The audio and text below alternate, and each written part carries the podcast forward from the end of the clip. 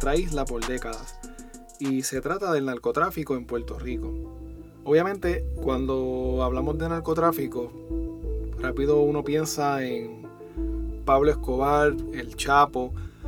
Yo soy un fanático de la serie de Pablo Escobar, soy un fanático de, de la serie de Netflix, eh, los dos primeros seasons que era de Colombia, Pablo Escobar, el cartel de Medellín, luego Narcos México con dos seasons, ¿verdad?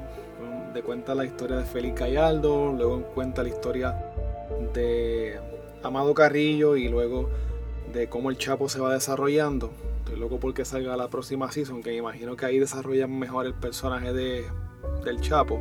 Y siempre pues he estado pendiente a todas estas series de mafia, de gangster, películas de, de mafiosos, podcasts que tienen que ver con el tema del crimen, de la mafia y obviamente pues eh, todo lo que salga, a mí me gusta consumirlo y verlo porque es un tema bien interesante.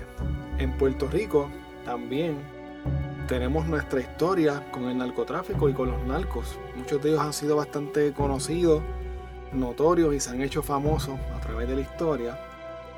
Y pues yo quiero hablar en el día de hoy de algunos de los narcos más notorios en la historia de nuestra isla.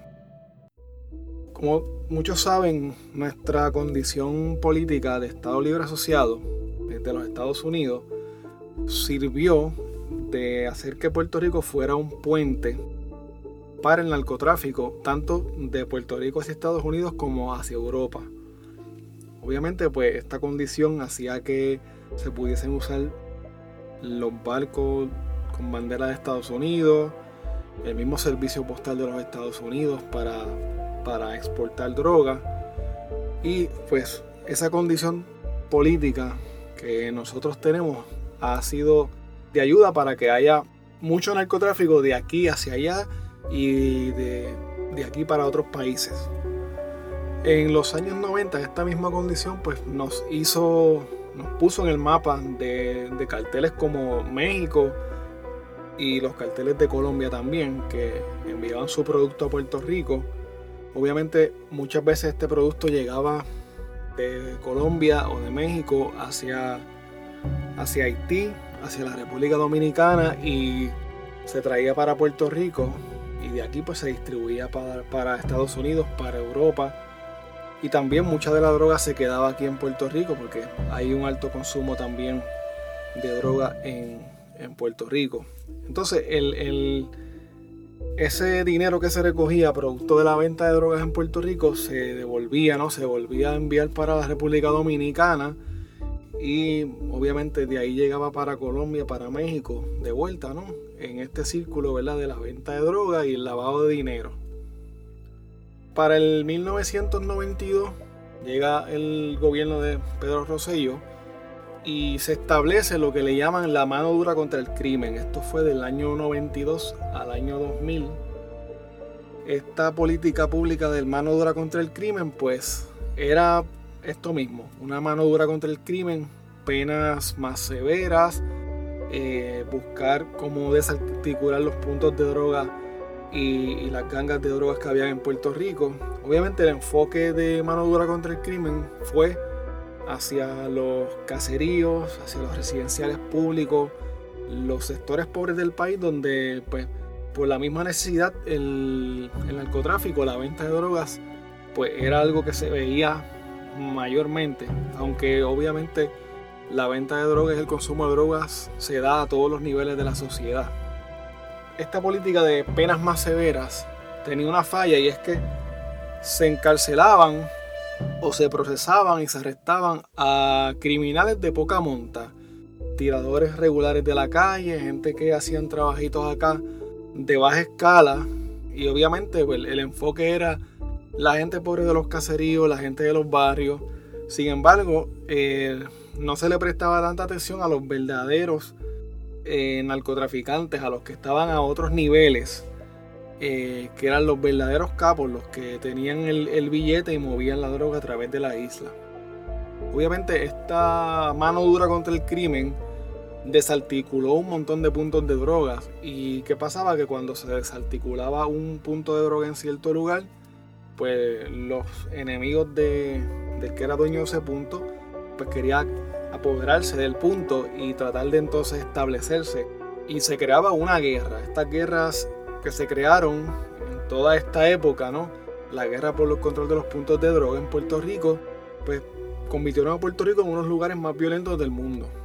Para que tengan una idea, en el 2004, ya esto es dos o tres años después del el fin, digamos así, de la era de la mano dura bajo Pedro Rosselló, eh, habían 790 asesinatos para ese año, para el 2004, 790 asesinatos, y la tasa de asesinatos en Puerto Rico era mayor que ciudades como Los Ángeles, Chicago, Nueva York, que eran ciudades mucho más grandes y, en, su, en su momento eran unas ciudades mucho más violentas que Puerto Rico. Obviamente había una ola de violencia que era prácticamente imparable a, consecuencia de, de, esta guerra contra las drogas que había en Puerto Rico. Y en el 2011 Puerto Rico llega a un nivel que prácticamente se convierte en la capital de los asesinatos del Caribe. Solamente estaba detrás de Honduras, que es un país súper violento.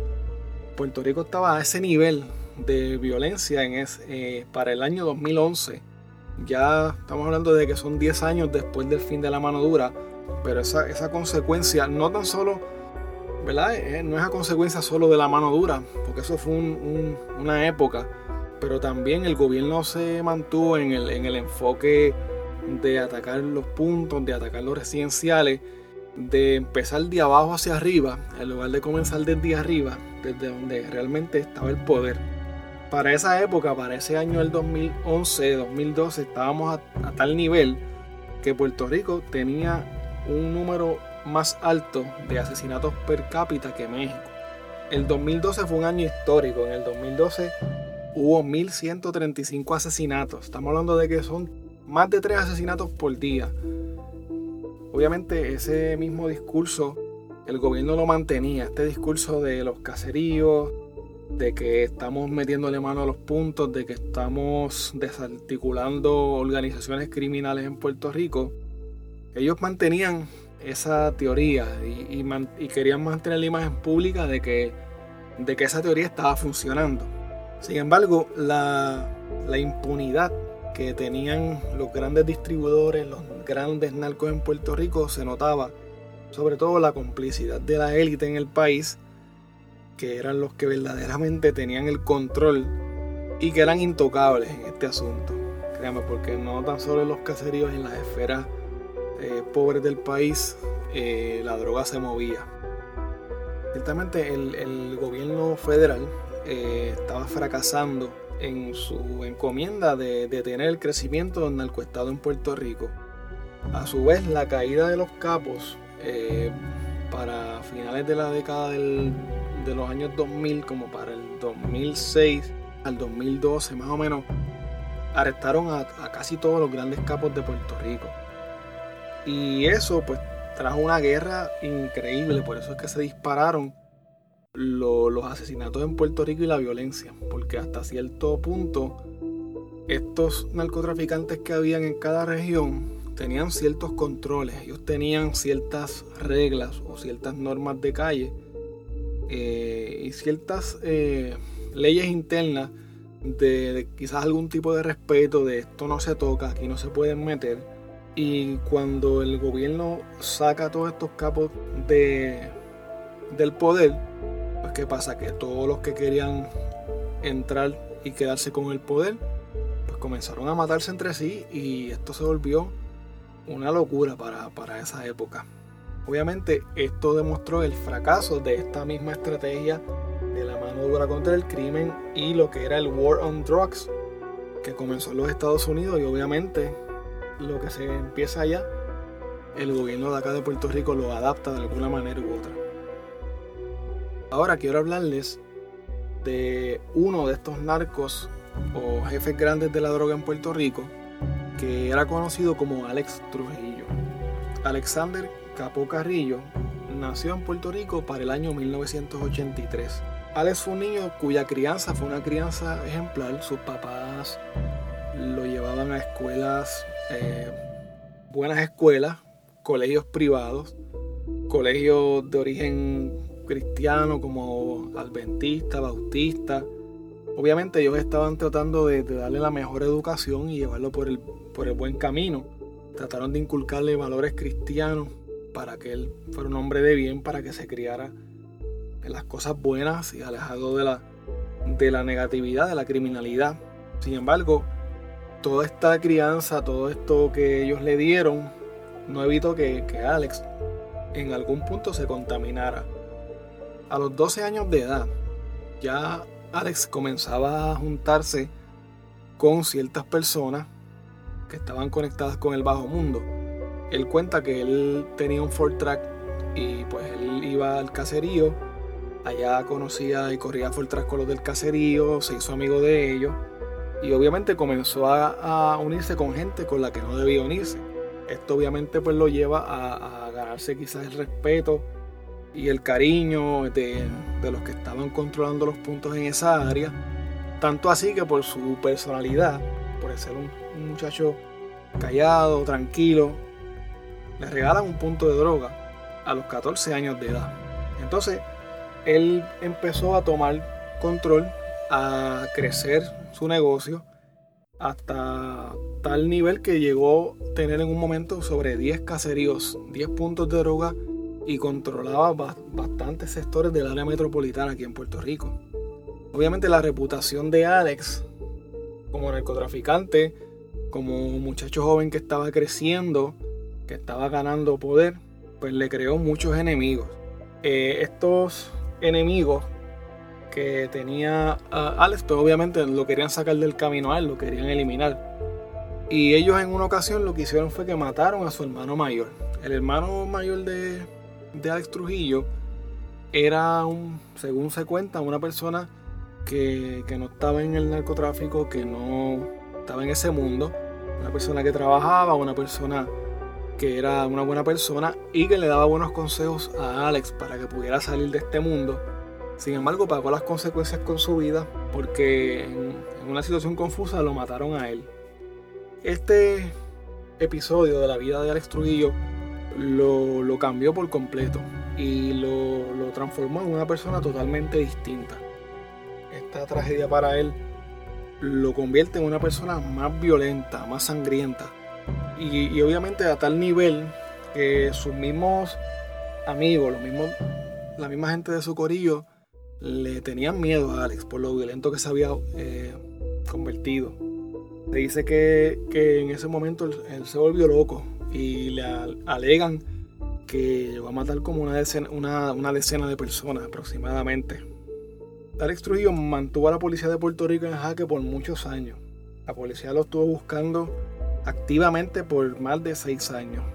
En algún momento había una recompensa de 15 mil dólares por información que diera con el paradero de Alex Trujillo y donde quiera estaban eh, pues, puestos los los carteles de, Se Busca, ¿verdad? Eh, más buscado, era de los más buscados en Puerto Rico en ese momento. Hubo un asesinato que también le, puso más presión a, la policía y, y, sobre todo a Alex, porque en el 2013 se le acusa de haber matado a Alexis Rivera Feliciano en el residencial Nemesio de Recanales de San Juan. Se alega o se rumora que Alexis Rivera Feliciano era un confidente federal, era un policía encubierto y que pues debido a esto, al descubrirlo, pues lo, lo acribillan, lo matan. Para que tengan una idea, Alexis Rivera Feliciano murió de 85 impactos de bala. De los casquillos que encontraron y de las balas que le dieron a él, habían balas de alto calibre como AK-47, AR-15, entre otras armas, que a él lo masacraron cuando pues, se enteraron que él era o pensaron que él era un, un agente encubierto. Otra cosa que se decía, otro rumor que había en aquel momento era que Alex Trujillo tenía que ver o estuvo envuelto en el asesinato de Coquito, que fue otro narcotraficante de los, de los más conocidos acá en Puerto Rico, que murió en el 2006. Y también pues se le, le adjudica que, Alex Trujillo tuvo que ver con la muerte de Coquito. Ya para este punto, el, como dicen, The Hit estaba completamente encima de Alex Trujillo. La policía lo buscaba vivo o muerto. Yo digo que lo buscaba más muerto que vivo. Lo querían atrapar de alguna forma. Y los demás narcos, los enemigos de él también, eh, lo, lo estaban buscando. O sea, Alex tenía eh, un target en su cabeza en todo momento. Y no podía salir, estaba siempre moviéndose, siempre estaba huyendo. La policía formó un comité especial de búsqueda y captura de más de 80 policías. Y para que ustedes vean el nivel de poder que tenía Alex Trujillo, se dice que ese, ese comité terminó con tan solo 15 policías. De 80 terminó con 15 policías porque Alex Trujillo compraba a los policías. Incluso el líder de, de ese grupo, de ese comité, fue arrestado por, por, por cargos de corrupción relacionados a, al caso de Alex Trujillo. Otra cosa que, que, tengo que mencionar es que los papás de Alex Trujillo pagaron las consecuencias de los actos también de su hijo, porque, y no tan solo sus padres, su familia en general, vemos obviamente la muerte de su hermano, luego a los padres de Alex Trujillo le tirotearon la casa en una ocasión, al papá le quemaron el negocio en una ocasión y los policías luego lo arrestaron y le, le radicaron unos cargos relacionados a armas, que era algo pues básicamente un asunto de Alex Trujillo que él no quiso delatar a su hijo. Y obviamente pues vemos como las consecuencias de, del comportamiento y de, y de quién era Alex Trujillo pues afectaba a todos a su alrededor.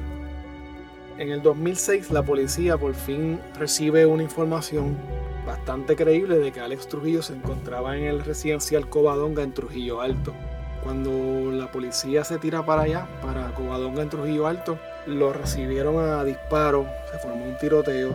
La policía entra al residencial y entraron a un apartamento. Allí habían unos hombres que estaban sentados en una cama. La policía los pone bajo arresto y debajo de la cama se encontraba escondido Alex Trujillo. Se dice que cuando la policía lo remueve, Alex Trujillo tenía una Biblia en sus manos. Alex Trujillo tan solo tenía 23 años de edad cuando fue arrestado. En ese momento se exponía a más de 200 años de cárcel.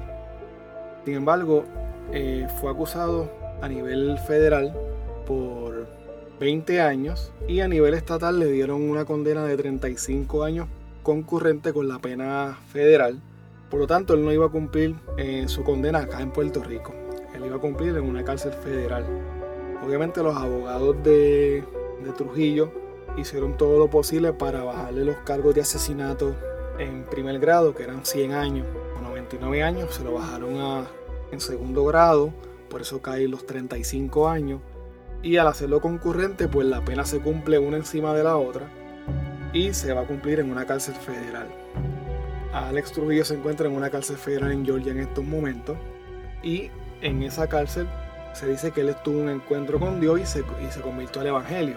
Ahora Alex Trujillo es un pastor y todo dentro de la cárcel y se pasa predicando, se pasa enviándole cartas a iglesias, cartas a escuelas, haciendo trabajo, ¿verdad? Tratando de limpiar su reputación y su imagen y obviamente buscando también ver si puede salir antes de la cárcel. Eh, algo que pasó en la cárcel federal en Estados Unidos con Alex Trujillo fue que lo trasladan para otra prisión y él se enteró que ahí en esa cárcel estaba eh, el que había matado a su hermano. Y en algo que sucedió que demuestra que realmente Alex Trujillo había cambiado, por lo menos eso es lo que se va a entender, Alex Trujillo va donde el asesino de su hermano, lo abraza y le dice que lo perdona.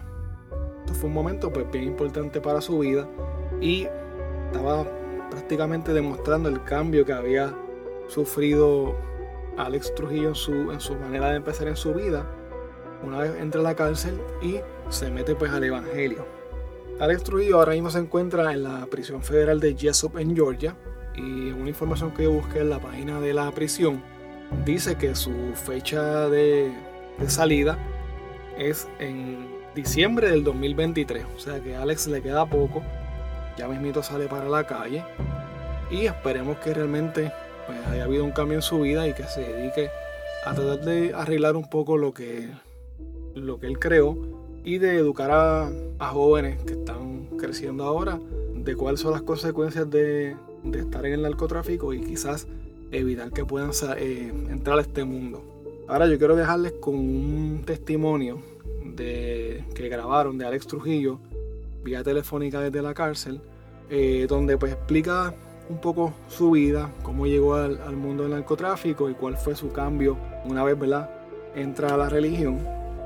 Y pues nada, quédense conmigo para que lo escuchen. Son como unos 4 o 5 minutitos y está bastante interesante. Cuando llegué como a la edad de, de los 12 años, eh, empecé a pasarme dentro de un residencial. Tenía un primo mío que, que vivía dentro de un residencial y mis papás pues me permitían ir allá a, visitarlo. Y empecé a pasarme pues allí, me llevé mi Fortra para allá y empecé a correr Fortra por allá y cuando vine a ver pues estaba corriendo Fortra con, con todos los que mandaban el, caserío, pues como yo era bien callado pues los que mandaban en ese residencial pues les gustaban pasarse conmigo. Y, y allá a la edad, como a la edad de los 14 años, pues me regalaron un punto. Eh, no empecé ni tirando ni, ni nada, me regalaron un punto y empecé pues a, a, bregar en ese mundo, empecé a conocer ese mundo que jamás nunca eh, había conocido. Me acuerdo una vez que mi mamá pues abre la puerta y me ve contando un montón de dinero y, me dice, Ali, ¿y ese dinero? Y yo le digo, no mami, eso es de un amigo mío que me lo dio para que se lo guardase. Mis papás desconocían en cierta manera. Eh, donde yo estaba, donde yo estaba metido, aunque de cierta manera se imaginaban, pero realmente nunca pensaban que, pues, no, fueron los valores que ellos me enseñaron desde pequeño.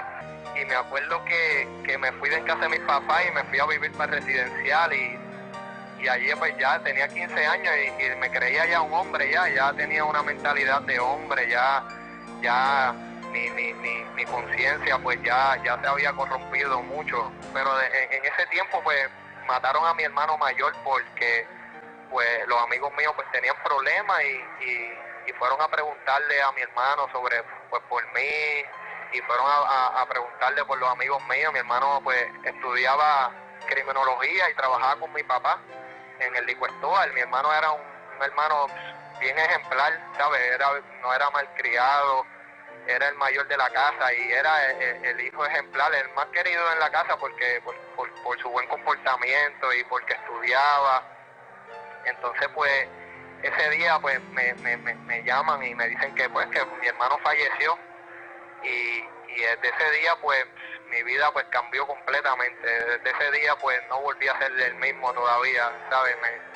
desde ese día mi, mi, mi, mi corazón se llenó de culpabilidad, se llenó de rencor no me acuerdo cuando pasó eso, yo lo miré para el cielo y le dije a Dios que, que por qué a él y no a mí. Y le dije así al Señor que por qué a él y no a mí, porque se lo había permitido llevárselo a él y no a mí. Y, desde ese día, pues, eh, eh, el, estado de culpabilidad que, tenía, pues, me, hizo despreciar mi vida, ¿sabes? No, no, tampoco quería que me mataran fácilmente, pero no, no valoraba mi vida, lo que me hizo ser más peligroso para mi enemigo. ¿Por qué? Porque pues ya no, no, no apreciaba mi vida, no me importaba eh, perderla, no me importaba eh, eh, arriesgar mi vida para, para, pues, para, vengarme, para vengar la muerte de mi hermano. Y, y mi papá, me acuerdo cuando empezaron a buscarme los federales, mi papá me dijo, dale, entrégate. Y yo le dije, no, papi, yo no me voy a entregar. y a la semana se llevaron a mi papá para, para la federal también, lo metieron dentro del indictment que, habían emitido contra mí. Mi mamá estaba en Estados Unidos con mi hermano porque a mi hermano le había entrado a tiro también pensando que era yo y mi, mi mamá tenía miedo de perder a, su hijo pequeño y, y, yo me encontraba solo en Puerto Rico eh, eh, eh, con muchos problemas, prófugo de la justicia.